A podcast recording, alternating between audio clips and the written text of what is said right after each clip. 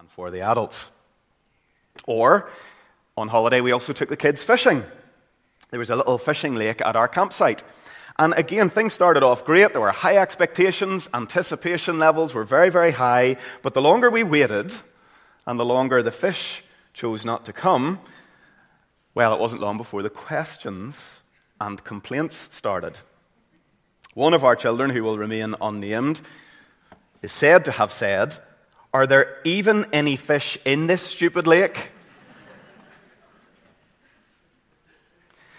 now, these are fairly superficial illustrations, but we know that often in life we find ourselves in a place of waiting. And when that waiting goes on longer than expected, it can be really hard. For example, when we have health struggles and we're waiting for an appointment, or when we have test results that we're waiting on and they're delayed, can be agony. Or when we're on a long waiting list for surgery. Or perhaps it, your waiting could be when you're praying and praying about something and God just doesn't seem to answer our prayers. We can be waiting on lots of things in life. You could be waiting this morning on a romantic relationship coming for you. You could be waiting for a new job. You could be waiting on a child you'd love to have. You could be waiting for a situation that is very difficult in your life to improve, and you're praying hard about it. But as the waiting goes on and nothing seems to change, questions can start to arise in your mind. Is God really present with me in this? Does he care? Has he forgotten me? Have I done something wrong? These periods of waiting in our lives are no accident. God has designed periods of waiting to be part of every Christian's life. What is encouraging for us is that we know He works in our waiting.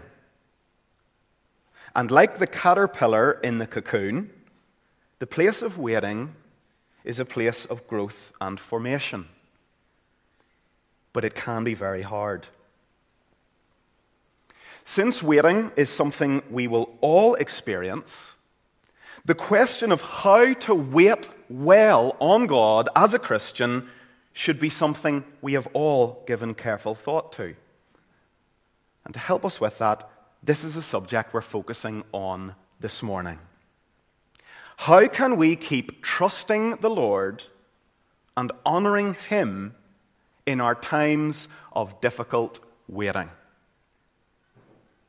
And to help us answer that question, we're turning back to Habakkuk, whom we left off, as has already been said last week, in his own place of waiting. In chapter 1 last week, we saw Habakkuk crying out to God in his frustration over what he viewed as the inactivity of God in the face of moral decay around him. Habakkuk asked at the beginning of chapter 1, verse 2, How long, Lord, will I pray and you won't hear? Why do you idly look at wrong? After this prayer, we saw God's answer and explanation of how he was actually at work on a higher level than Habakkuk could ever have conceived. God said he was raising up the Chaldeans as an instrument of judgment for the sin of his people, that great Babylonian empire, also called the Chaldean Empire. God was raising them up to be an instrument of judgment to deal with the sins of his people. But then we saw from chapter 1, verse 12 going forward, Habakkuk responded to God with a second complaint. He was like, God, you're going to do what? You, you're going to use the wicked Babylonians to accomplish your purposes? You are holy and eternal and pure, Habakkuk said. How can you use that sinful nation to accomplish your purposes without getting your hands dirty, morally speaking? How can you use the Babylonians to accomplish your purposes without compromising your holiness? Are you just going to let the Babylonians run rampant forever without ever judging them for their wickedness? And that's where we left off last week. With Habakkuk waiting to hear how God would answer his second set of questions. And what we're going to do is we look at his response and posture in chapter 2, verse 1, and then God's response to him in verses 2 to 4. What we're going to do is draw out three lessons to help us trust the Lord when we're in a difficult time of waiting. Because that seems to be what this passage is in our Bibles to help us with. We see Habakkuk's posture and God's response. And in this just short four verses, there are so many lessons to help us keep trusting and honoring the Lord when we are in those difficult times of waiting. So, lesson one. In a time of difficult waiting, seek understanding from God with open ears and an open heart. In a time of difficult waiting, seek understanding from God with open ears and an open heart. In his place of confusion, Habakkuk in chapter 2, verse 1, adopts the posture of one who wants to hear from God. He's just heard really hard news. He's been shaken by it. His nation will be invaded. Many will die in a horrible act of aggression from the Chaldean army and Habakkuk cannot understand how God is being consistent with his character in what he's doing. He's perplexed and perturbed. And what does he do? He slows down and he turns to the Lord in search of hope. We could summarize his actions in verse 1 with what we learned back in school, or I learned this back in school when I learned the Green Cross Code. Does anyone remember? I don't know if anyone's at my age and stage. In my day, there was a little squirrel called Tufty. Anyone? Some of you, yeah? Tufty the squirrel helped us lo- learn road safety with the words stop, look, and listen.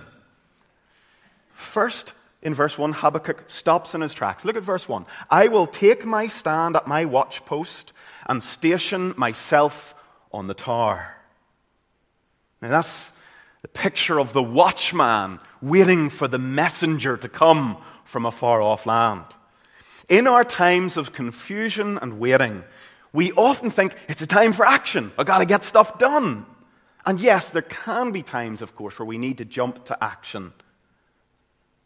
But Habakkuk realizes that the first thing he needs to do is slow down to hear from God.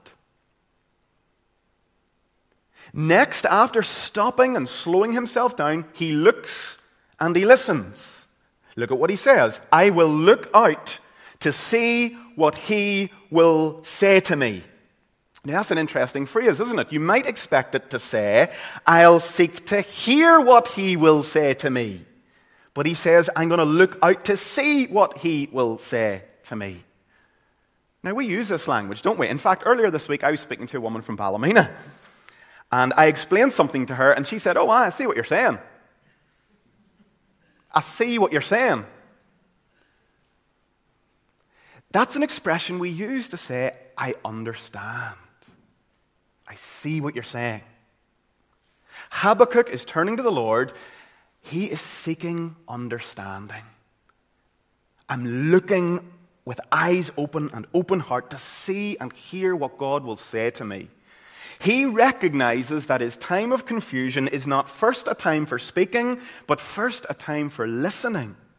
He wants to hear from God in his confusion. He wants to have a sense of rest and understanding, knowing what God is doing. Habakkuk is here in a place like Jacob, when Jacob was wrestling with God. Habakkuk is wrestling with God in prayer. I wonder, have you ever done this? He's not going to let God go until he comes away with the blessing of insight and understanding. Now, there's a couple of lessons for us here just in Habakkuk's posture and approach to God before God in his confusion. First, from Habakkuk, we learn that in our times of difficult waiting, we should turn to the Lord with what we could call expectant faith. Expectant faith is the soil in which God's word bears fruit in our lives. We don't approach God in our confusion with low expectations, with a kind of, what's the point in even trying attitude? Well, I know I'm supposed to pray, so I'll pray. No, we're to come with an expectant heart. Is that not what Jesus taught us to do in the Sermon on the Mount when he said in Matthew 7 7, Ask and it will be given to you. Seek and you will find. Knock and it will be opened to you. For everyone who asks receives, the one who seeks find and finds, and the one who knocks, to the one who knocks it will be opened. Your Father who's in heaven will give good things to those who ask him. Now, as we'll see, the answers don't always come on our timeline or according to our prescription of what we think God should do. But this expectant faith is something we need to rediscover. That we genuinely pray and expect God to do something. But here's a second lesson we can learn from Habakkuk here. This expectant faith must also be accompanied by a submissive and open heart. This brings me back to what I just said about how we can prescribe to God what we think the answers to our prayers should be often, and of course the timeline he should answer on. Sometimes we know what we want God to do and how we want God to answer, but the problem is we can almost focus on that so much that we close our heart to any other outcome. And then we get disappointed. When God doesn't answer in the way that we think is best, we feel disappointed and we lose heart.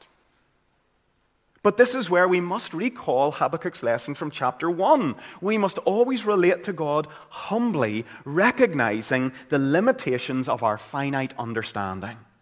My daughter Grace thinks it would be best for her to have free rein on the treat box in our house. She's convinced it would be good for her to have free rein on that treat box. And so when Lindsay and I say no, she feels miffed. But surely our response that she doesn't like is actually a kind response. She just doesn't see it yet. Our Heavenly Father works on a higher plane than we can understand. His ways are governed always by His goodness. And we must open our hearts to His ways that are good, even when they leave us feeling shortchanged. There's a lovely old hymn, God Moves in a Mysterious Way. And one of the lines in the hymn say this Judge not the Lord by feeble sense, feeble sense, but trust him for his grace. Behind a frowning providence, he hides a smiling face. You've got to believe that. In his difficult time of waiting, Habakkuk turns to the Lord and he seeks him for understanding with open ears and an open heart. He reminds me of the disciples in John 6. Do you remember whenever loads of people were leaving Jesus because of the difficulty of his teaching? And Jesus looks at Simon Peter, and what does he say? Do you want to go too? And what does Simon Peter say? Lord, to whom else can we go? You have the words of eternal life. That's what Habakkuk is saying essentially in verse 1. Lord, where else can I go? I'm looking to you for hope, even when I don't understand what you're doing. So that's our first lesson in your difficult time of waiting. Turn to the Lord and seek understanding with an open ear and an open heart. Listen carefully. Lesson two. In a time of difficult waiting, wait patiently on the Lord, knowing that He is working in your waiting. Wait patiently on the Lord knowing that He is working in your waiting. In verse 2, the Lord answers Habakkuk and tells him to prepare to receive a vision from the Lord. Habakkuk is to be ready to write down what the Lord reveals and to make it plain on writing tablets so that, the Lord says, he may run who reads it. Now, that is simply an expression that means it is to be clear and easy to understand by those coming after you and reading it. So, God is going to reveal his purposes to Habakkuk, and Habakkuk is to write them down so that those reading it in the future will benefit from it. Now, we'll come back to that thought in a moment. But the second thing Habakkuk is told in verse 3 is that the fulfillment of this vision awaits an appointed time set by God. God's going to reveal to Habakkuk a vision, and the timing of that vision, it awaits an appointed time set by God. God says it hastens to the end, or we could say it speaks of the end. It points to the end. It may seem slow in coming to you, the Lord says, but it will surely come at my appointed time. Then, from verse 4 to verse 20, we're going to be looking at most of that next week.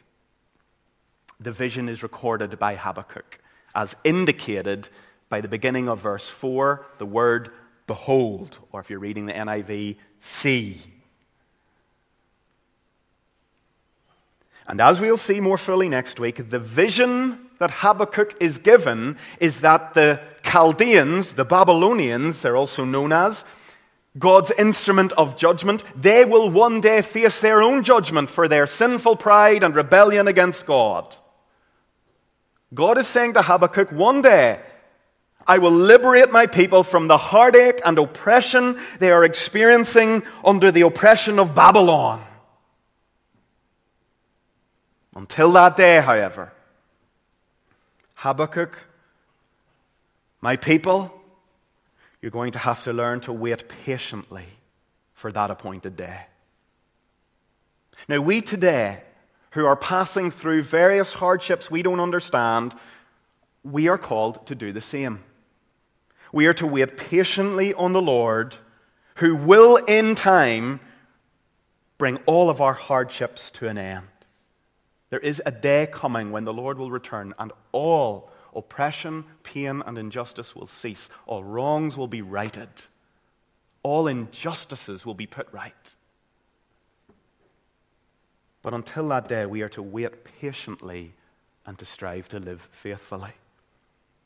Now, there are a couple more truths in this section that I want to draw out here to help us in our time of waiting. The first thing we learn here from what God says to Habakkuk is that in our times of difficulty and waiting, God has a good purpose for us, and He has set an expiry date on our hardships. In our afflictions, it is comforting to know that though it doesn't feel like it, God is in control, and He will use our trials to serve our good. He has appointed a time for our pains, and He has appointed a day when they will come to an end. He is at work always for the good of those who love Him and who are called according to His purpose. So, in our times of difficulty and waiting, settle this in your heart. God is sovereign, God is good, and God has a good plan, even in this. Second lesson if God's purpose seems slow in coming about to you, we are to keep waiting, knowing that his purposes are sure. The Lord says in verse 3 If my good ends seem slow in coming, keep waiting. They will surely come. You see, God doesn't deal with ifs and maybes with respect to his purposes. He has a sure purpose for your life and the trials he ordains as part of your life. There's never a moment where God's like, oh, hang on, I got that wrong. Let's go back. He has a sure and steady purpose for your life, for your pains, for your trials, for the silence. But here are a few things to bear in mind when those periods of waiting are extended, when you feel like it is slow in coming about, here's a few things that might help you. First, remember God doesn't count time the way we do. Psalm 90, verse 4 For a thousand years in your sight are but as yesterday when it's past, or as a watch in the night. Or as Peter said in 2 Peter 3 8, the Lord is not slow to fulfill his promise, as some count slowness. As some count slowness. God is never behind time. He's never slow. Everything God does, He does at the perfect time. So remember, as you're waiting and things do seem slow, first, right, God doesn't count time the way I do. Second, remember, God is not inactive in our waiting. He's not inactive in our waiting. He's working in our waiting. It's not like, right, I'll get through this time of waiting, and then we get back to work where God's at work in my sanctification. He's not inactive in your time of waiting. He's working in our waiting. Remember earlier in the introduction, I mentioned the caterpillar. Well, its transformation happens in a place of waiting. Behind the mystery of the cocoon, the caterpillar waits as transformation happens.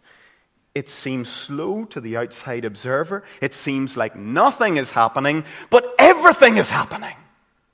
That ugly little worm like creature is being given new wings. Now you think of your time of waiting. It might look like God is inactive, it might look like nothing's happening, but everything is happening. There's a beautiful hymn that captures this well Sovereign over us. You are working in our waiting, you're sanctifying us. When beyond our understanding, you're teaching us to trust. Your plans are still to prosper. You have not forgotten us. You're with us in the fire and the flood. You're faithful forever, perfect in love. You're sovereign over us. And if He's not, all of your pain, everything is far worse. There's no design in it if He's not over it. Remember, God is not inactive in our waiting. Third thing to remember if your time of waiting is prolonged, God's word is given to you to help comfort you in your time of waiting. In verse 2, this is what I said I'd come back to. Habakkuk was to write his book so that those coming after him would benefit from it. Here we are benefit, benefiting from it right now. Last week we saw that all Scripture has been given to instruct and encourage us and to fuel our hope. So, in that time of prolonged waiting, God has designed His Word to be an instrument of comfort for you. You can comfort your heart with the truth of His promises, the promises of His Word. And here's one I turn to, and you know this, I turn to this time and time again when I'm confused and I don't understand what God is doing. It's Isaiah 41:10. Fear not, for I am with you. Be not dismayed, for I am your God. I will strengthen you. I will help you. I will uphold you with my righteous right hand. And you just take that when you feel overwhelmed. In faith, receive from Him. So, that's our second lesson from God's initial response to Habakkuk. Our first lesson in that time of difficult waiting, we turn to the Lord and seek understanding with open ears and an open heart. Second lesson in a time of difficult waiting, wait patiently, knowing that the Lord is working in our waiting. And now, our third and final lesson in a time of difficult waiting. Resolve in your heart to walk by faith and not by sight. Verse 4 is the key verse in the book of Habakkuk that presents two alternative ways to live our lives. First, Habakkuk is told to behold those whose souls are puffed up in pride and self sufficiency. He says their soul, God says their soul is not upright within them. Literally means their soul is never at rest. Habakkuk is to behold a group of people who are proud, puffed up, and their soul is never at rest. That is the prelude to the vision God is going to give Habakkuk about the judgment coming on the Babylonians. That is a verse initially giving us a description of the Babylonians. But it is also speaking of anyone who chooses to try to make their way through this fallen world in their own strength and might. Behold, a category of people, God is saying to Habakkuk, who just go it the way of pride. I'll do it in my own strength. I'll be puffed up and I'll do it my way. But contrasting this, we get the second half of verse 4. Another group of people, the righteous, who live by faith. This is the key truth that Habakkuk is to learn from God, and that changes Habakkuk's complaints into confidence in God. He is to learn to trust God in his times of difficult waiting, even when he can't discern what God is doing. What is the controlling principle that should govern each of our lives as we pass through life in this fallen world? It is our faith. I was in Specsavers recently. My eyes are deteriorating a little. And uh, if any of you have ever had an eye test, you'll know exactly what I'm talking about. But for those that have avoided that, let me describe it. You sit in a chair, and they put their little thing on the wall, and you have to read to the lowest line you can. And then they put this big machine in front of you, and they slot in lenses, and they're like, number one or number two? And you're sort of looking at going, I don't know. And then for some reason you guess. and then they go number three or four. And they keep doing that until the lenses get clicked in that enable you to see clearly.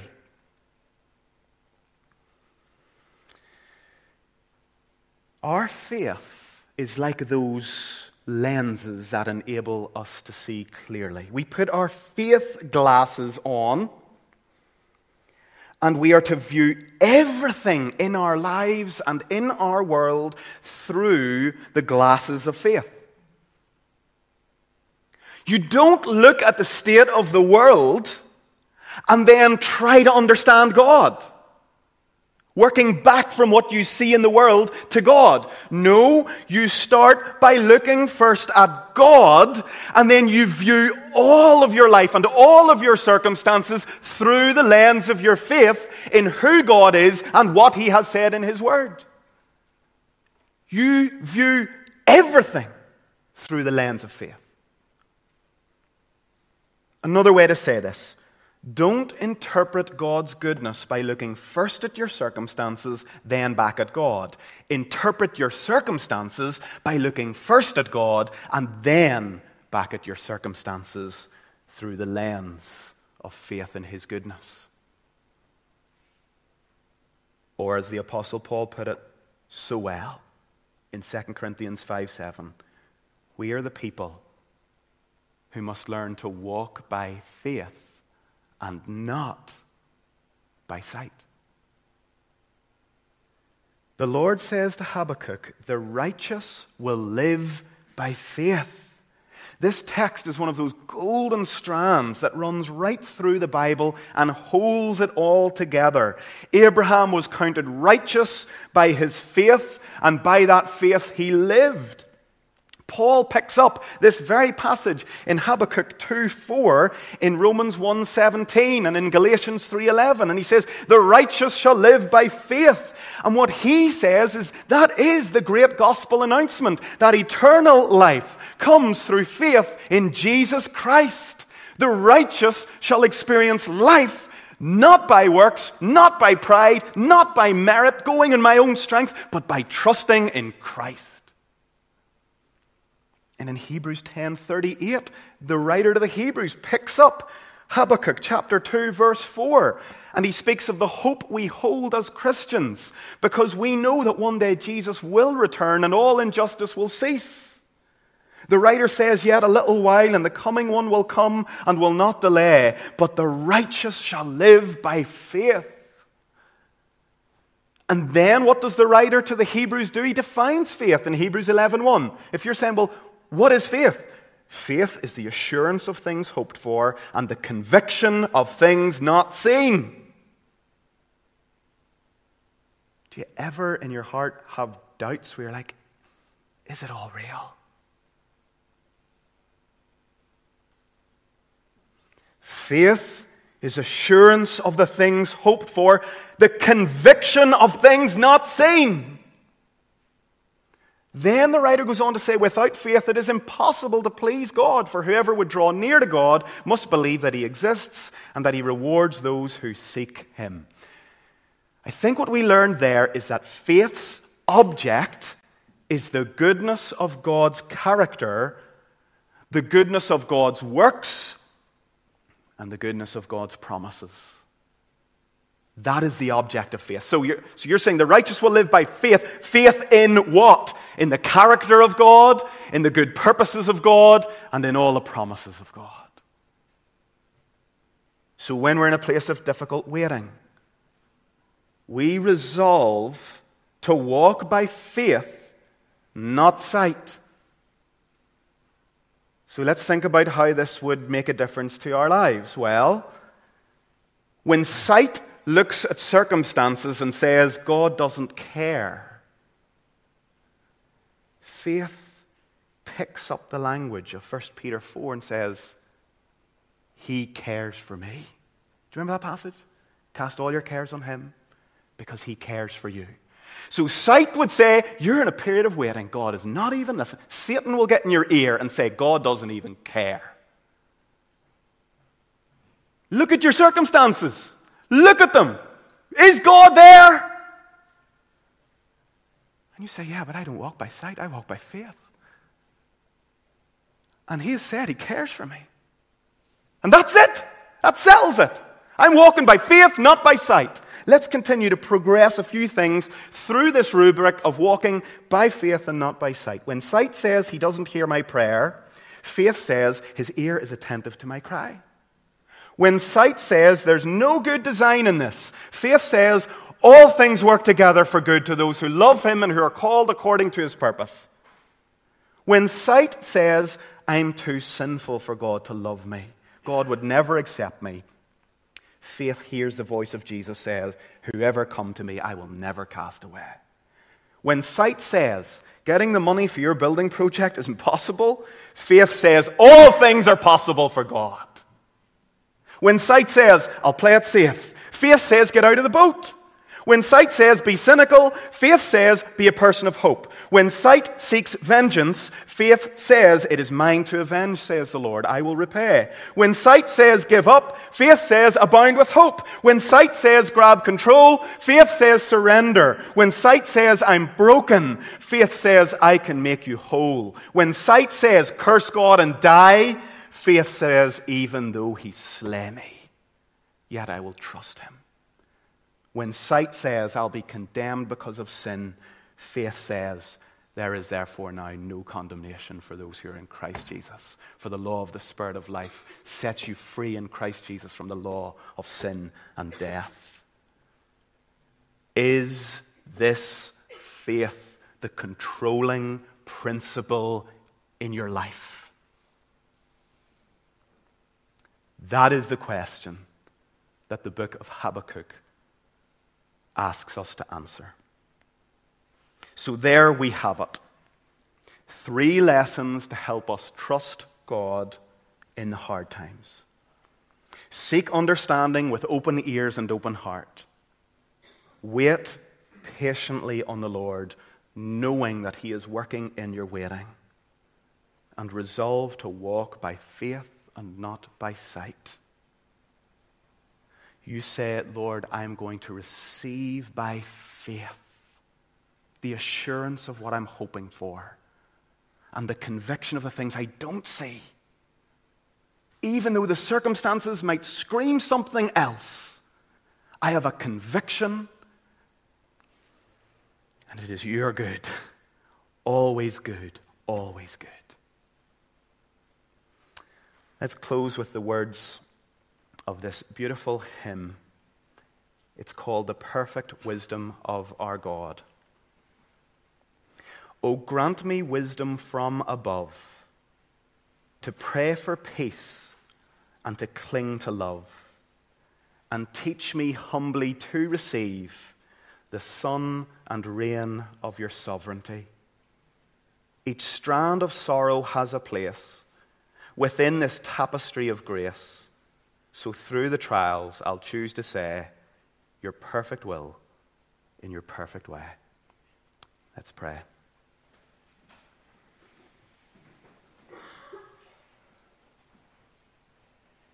And Father, we hear those words on the lips of our Lord Jesus in Gethsemane. Your perfect will, Father, in your perfect way. May your will be done.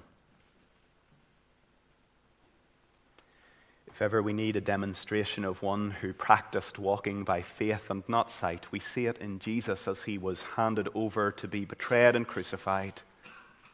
And yet, for the joy set before him, he endured the cross because he trusted, Father, in your good purposes. He walked by faith and not sight. Because at the cross, sight said, What a failure. But faith says, What glory. What victory. And Father, we pray that you would help us to be those who learn to trust you, even when we can't discern what you're doing and in those periods of difficult waiting that can seem so torturous, help us to know you're working in our waiting, sanctifying us, and that your timing is always perfect. So, Father, please help us to surrender and to have those open and humble hearts before you. But, Lord, build into us a faith that cannot be shaken. Strengthen us. Help us put our roots down. And that those lenses would be fixed firmly in place so that we would view everything, not through the ever changing and uncertain circumstances around us, but through the unchanging truths and promises of what we know about you. For, Father, you are the God who has sent your Son into this world to save the lost. So we know that is your character a self giving, loving, gracious, and compassionate God. And you do not change. So help us to trust you, that you know what you're doing, to surrender to you, and even to know with joy that you're at work accomplishing good things through those times of difficult waiting. I just pray especially for someone sitting here today and they have felt that, that they needed this message. May they hear your word to them and may they take it and run with it. For we ask it in Jesus' name. Amen. Amen. Well, we're going to respond with a hymn that really captures the truths we've been reflecting on this morning. By faith, we see the hand of God. Let's stand together and sing.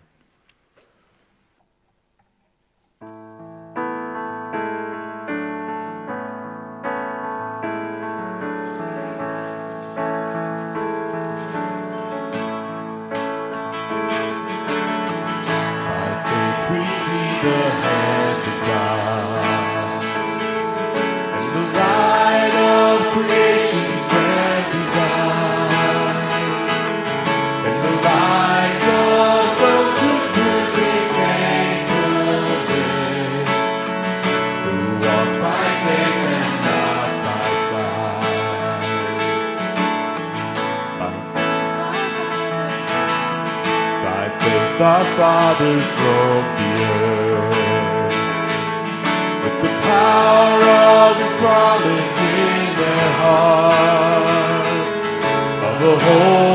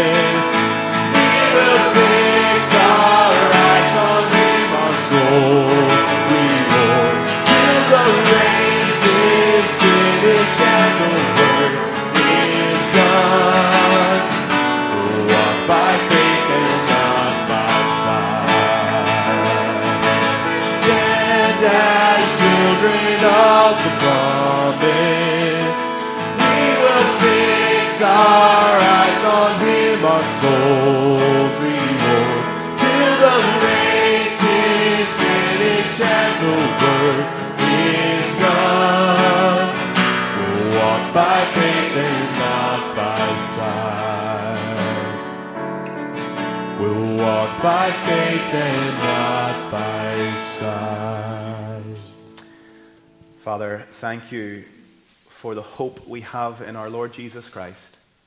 For though sight may say, despair, because of Jesus, faith says, there's hope.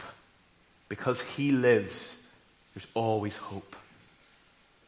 And now, may the grace of our Lord Jesus Christ and the love of God and the fellowship of the Holy Spirit be with us all evermore.